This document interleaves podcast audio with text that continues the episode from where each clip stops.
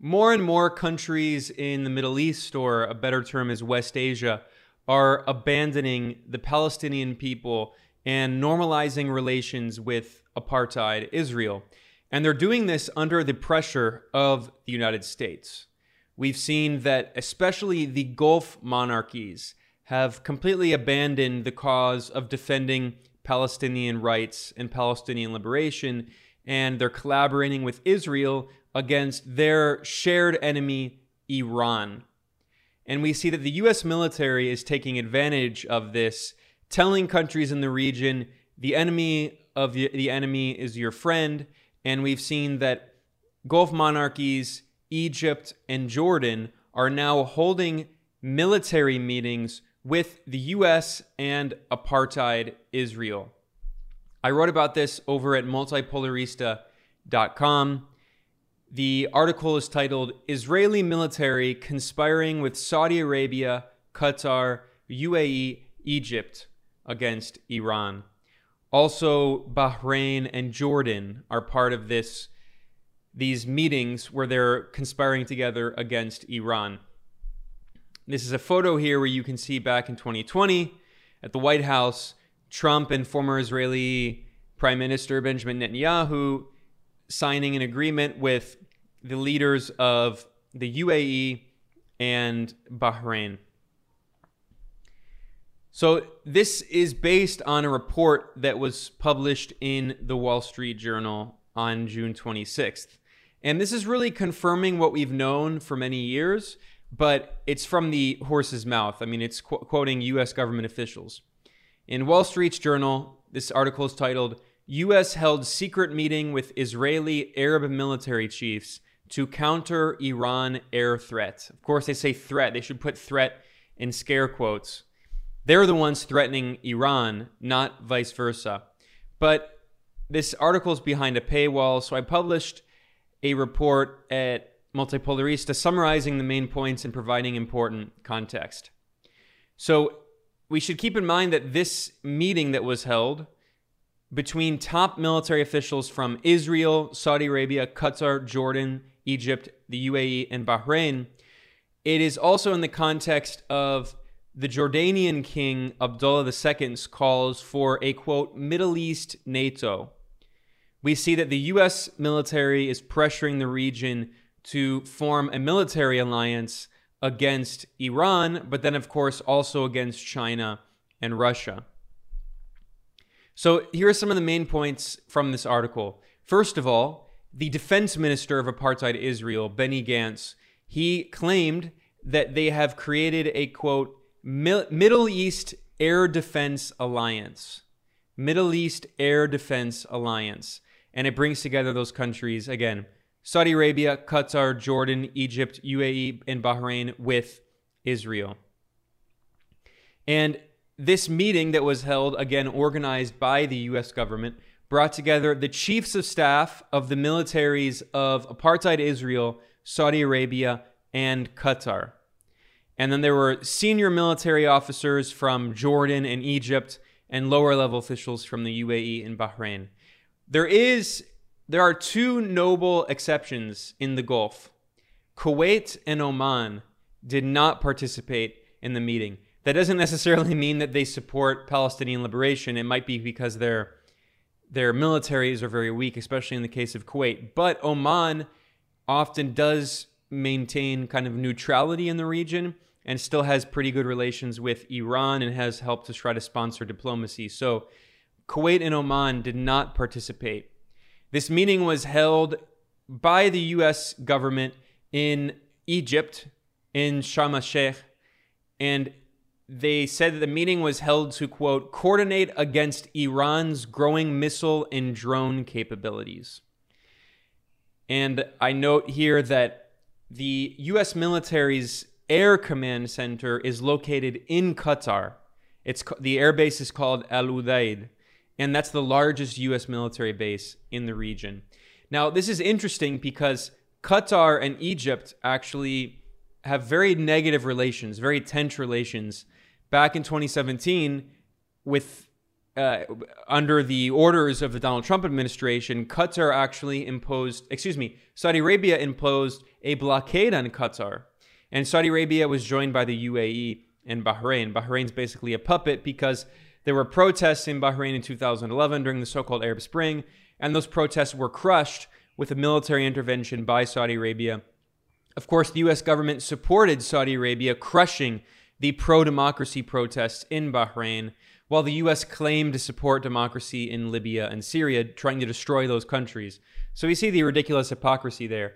But back in 2017, Saudi Arabia, the UAE, and Bahrain launched a blockade of Qatar over political differences. Qatar is one of the main sponsors around the world of the Muslim Brotherhood, whereas Saudi Arabia, the monarchy, supports an extremist form of, of Islam, of distorted extremist Sunni Islam that's called Wahhabism, and it exports that around the world. So there are ideological differences between Saudi Arabia and Qatar, but it was also part of the strategy to blame Qatar for the rise of Al Qaeda and ISIS, even though we know that Saudi Arabia, with the backing of the US, supported Al Qaeda and ISIS in Syria and throughout the region. We know that because we have government documents from the US admitting it openly, thanks to WikiLeaks.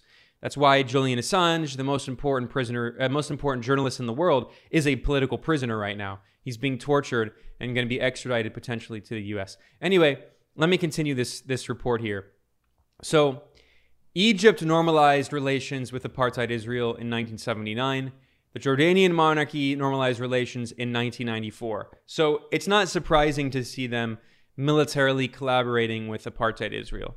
I mentioned that the UAE and Bahrain have also normalized relations with apartheid Israel. They did that in 2020 when the, the, Donald Trump administration sponsored what they call the Abraham Accords. You can see a photo of them here in the White House. But an important thing about this report in the Wall Street Journal is that it acknowledges that even though Saudi Arabia and Qatar have not technically formally normalized relations with apartheid Israel. Behind the scenes, they're secretly conspiring together against Iran. Now, I note in this article that the Saudi regime has bought Israeli military equipment and surveillance and hacking technology, and Saudi Crown Prince Mohammed bin Salman, who's the real leader, has invited Israeli corporate executives to Riyadh to meet with the regime to talk about doing deals to buy Israeli technology. And I mentioned, you know, that Saudi Arabia and Qatar have very negative relations. Meanwhile, of course, Iran is one of the main supporters of anti imperialist forces in West Asia.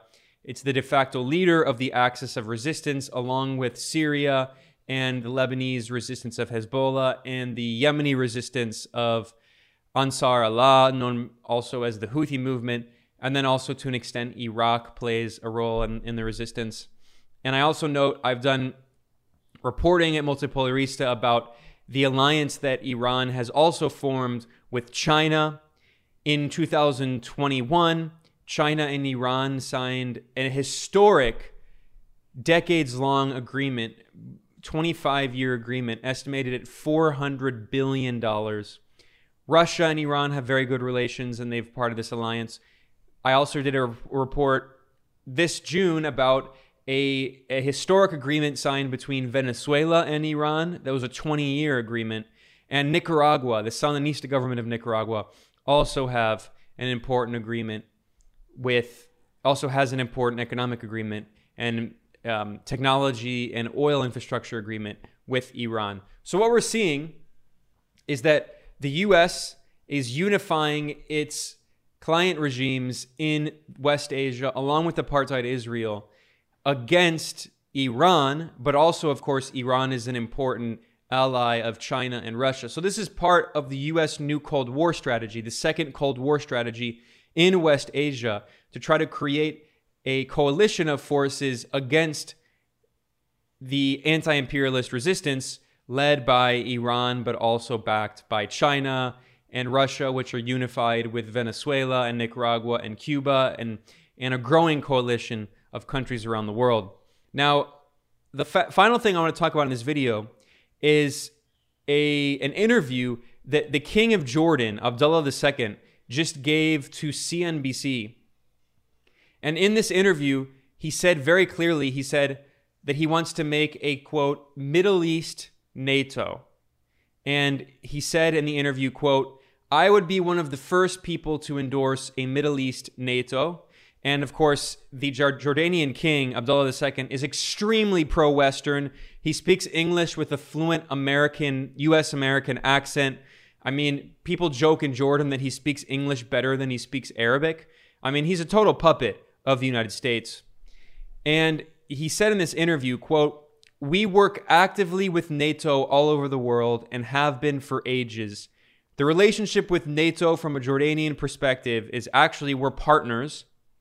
And then he added, the relationship with NATO is extremely special. We are fighting shoulder to shoulder and have been for decades. Now, the fact that he stresses repeatedly that, that this has been going on for decades reaffirms this fact that these reactionary monarchies in West Asia that are US puppets and client regimes like Jordan, Saudi Arabia, the UAE, they are puppets of the US empire who have been collaborating with the US imperialism for decades and collaborating with apartheid Israel against the Palestinian people.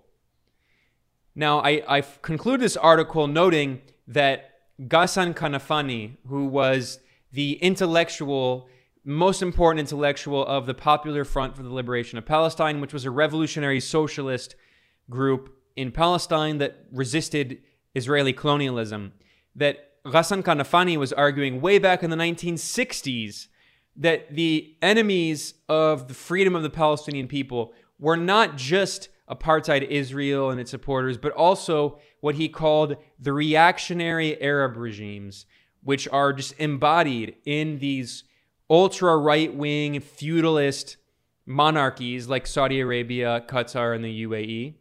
And he stressed that that apartheid Israel and the reactionary Arab regimes, as he said, are part of the US led imperialist world system. And he emphasized that the struggle for the liberation of Palestine is at the vanguard of the struggle against this US led imperialist world system. And of course, it was an open secret for many decades that these reactionary Gulf monarchies were collaborating with apartheid Israel but now it's become completely undeniable. It's out there in the public. And the last thing I'll say in this video is that this July, US President Joe Biden has meetings planned to visit apartheid Israel and Saudi Arabia. And this is part of the US government strategy to what to do what it says is to restart relations with Saudi Arabia. Relations between the US and Saudi Arabia have soured a bit because Mohammed bin Salman, the de facto leader of Saudi Arabia, murdered a CIA asset, um, Jamal Khashoggi, who was writing articles with the Washington Post, and he was also working with the Qatar Foundation. And the Qatar Foundation was basically helping him write his articles criticizing the Saudi royal family. He represented an older, old school, different branch of the Saudi royal family that was butting heads with Mohammed bin Salman. So Mohammed bin Salman killed him and th- this upset the US deep state, especially the CIA, because Khashoggi was a US asset, a CIA asset who had been working with the US for many decades. Back in the 1980s, Jamal Khashoggi was in Afghanistan working with the Mujahideen, backed by the CIA, to fight a proxy war against the Soviet Union. So relations soured, and also Saudi Arabia was trying to improve its relations with other countries like China and Russia but we see that now the U.S. is trying to pressure Saudi Arabia to come back into the fold, turning it back into a compliant puppet regime. That's why Biden is saying he wants to restart relations. They're going to have some kind of agreement. And it's about pressuring Saudi Arabia and the UAE and these other countries in the region to cut off their ties with China and Russia and to unify with the US and apartheid Israel against Iran, trying to convince them that their greatest so called enemy, the greatest so called threat is Iran, this is part of the, the new Cold War strategy of the US for the second Cold War. And here at Multipolarista, I do a lot of reporting on the, the role of Latin America in the new Cold War, the, the second Cold War. But West Asia also plays a crucial role in the US second Cold War on China and Russia. And we see that now with attempts to create a so called Middle East NATO. NATO, as with the already existing NATO, exists to, to subordinate Europe to the US empire, to keep Europe dependent on the US military and the US economy, to pre- prevent Europe from having an independent foreign policy, and prevent Europe from allying with China and Russia. So, just as the already existing NATO is about strengthening US imperialism, well, if there is a so called Middle East NATO, that is also going to be about strengthening US imperialism.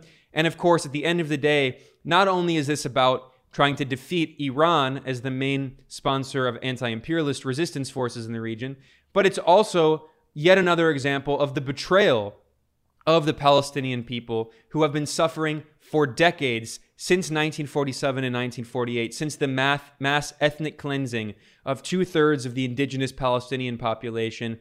There are millions of Palestinians in the diaspora around the world who can't return home, and there are millions of Palestinians living under illegal US backed Israeli military occupation and apartheid. And we see one by one these reactionary regimes in West Asia abandoning the Palestinian people and unifying even more deeply with apartheid Israel and US imperialism.